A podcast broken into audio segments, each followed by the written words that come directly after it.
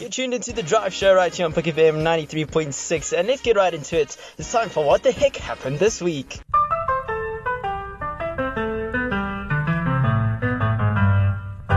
We start off with some school news. The Council of Education Ministries announced this week that it has suspended all contact sports in schools in South Africa with immediate effect. Now, according to the Basic Education spokesperson, Elijah Mashlanga, contact sports events have been identified as one of the contributing factors towards the rise in COVID nineteen cases across the country. And I must say, I'm actually quite angry, because for seven years I had to suffer through rugby practices and watching the first team waste my time, and And now Corona comes along and these kids will never know the pain and sunburn of watching God's gift to the earth run after a ball and crash into each other all afternoon.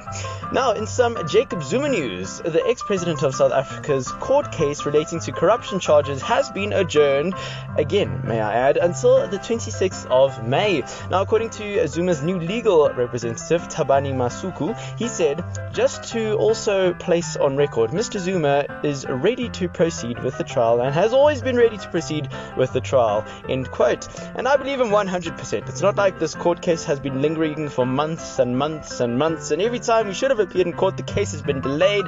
It's not as if Mister Numerical has been involved in any dodgy deals before. And in some international news, a man from Alaska has survived a near-death experience with a bear after it bit his head multiple times.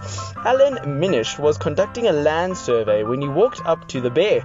After this grisly encounter, Minish was able to bind up his wounds and call nine one one. Now, apparently the pain was unbearable and a pandemonium of emotions were running through his head, but fortunately he was able to claw back his thoughts and use his t-shirt to stop his bleeding. And that is what the heck happened this week.